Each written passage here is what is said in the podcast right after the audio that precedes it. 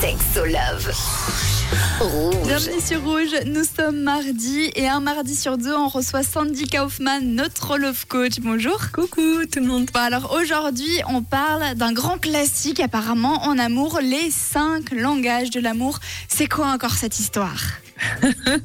Alors c'est un concept qui a été développé par euh, Gary Chapman qui dit que grosso modo, on arrive à euh, répartir les différentes, les cinq formes principales d'attention qu'un partenaire euh, aime. Donc, euh, parmi ces cinq langages, le premier, c'est les paroles valorisantes. Donc, c'est des compliments. Oui, des compliments, ce qu'on appré qu'on apprécie chez l'autre, etc. Le deuxième, c'est les moments de qualité passés à deux. Le troisième, c'est les cadeaux, l'aspect euh, matériel des attentions qu'on peut faire. Le quatrième, c'est plus les services qu'on rend à l'autre pour lui faire plaisir.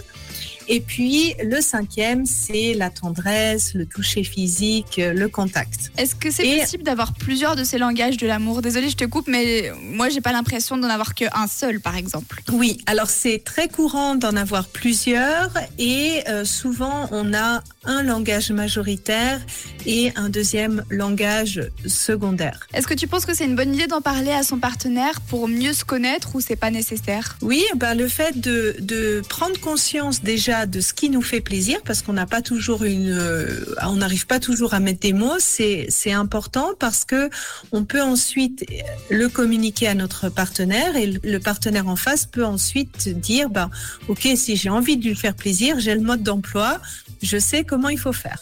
Est-ce que si on vient chez toi, tu serais capable de nous dire quel est notre langage de l'amour? Alors moi personnellement, je n'utilise pas cet outil parce que, euh, bah, un petit peu comme toi, moi je, me retrouvais dans beaucoup de d'attentions différentes.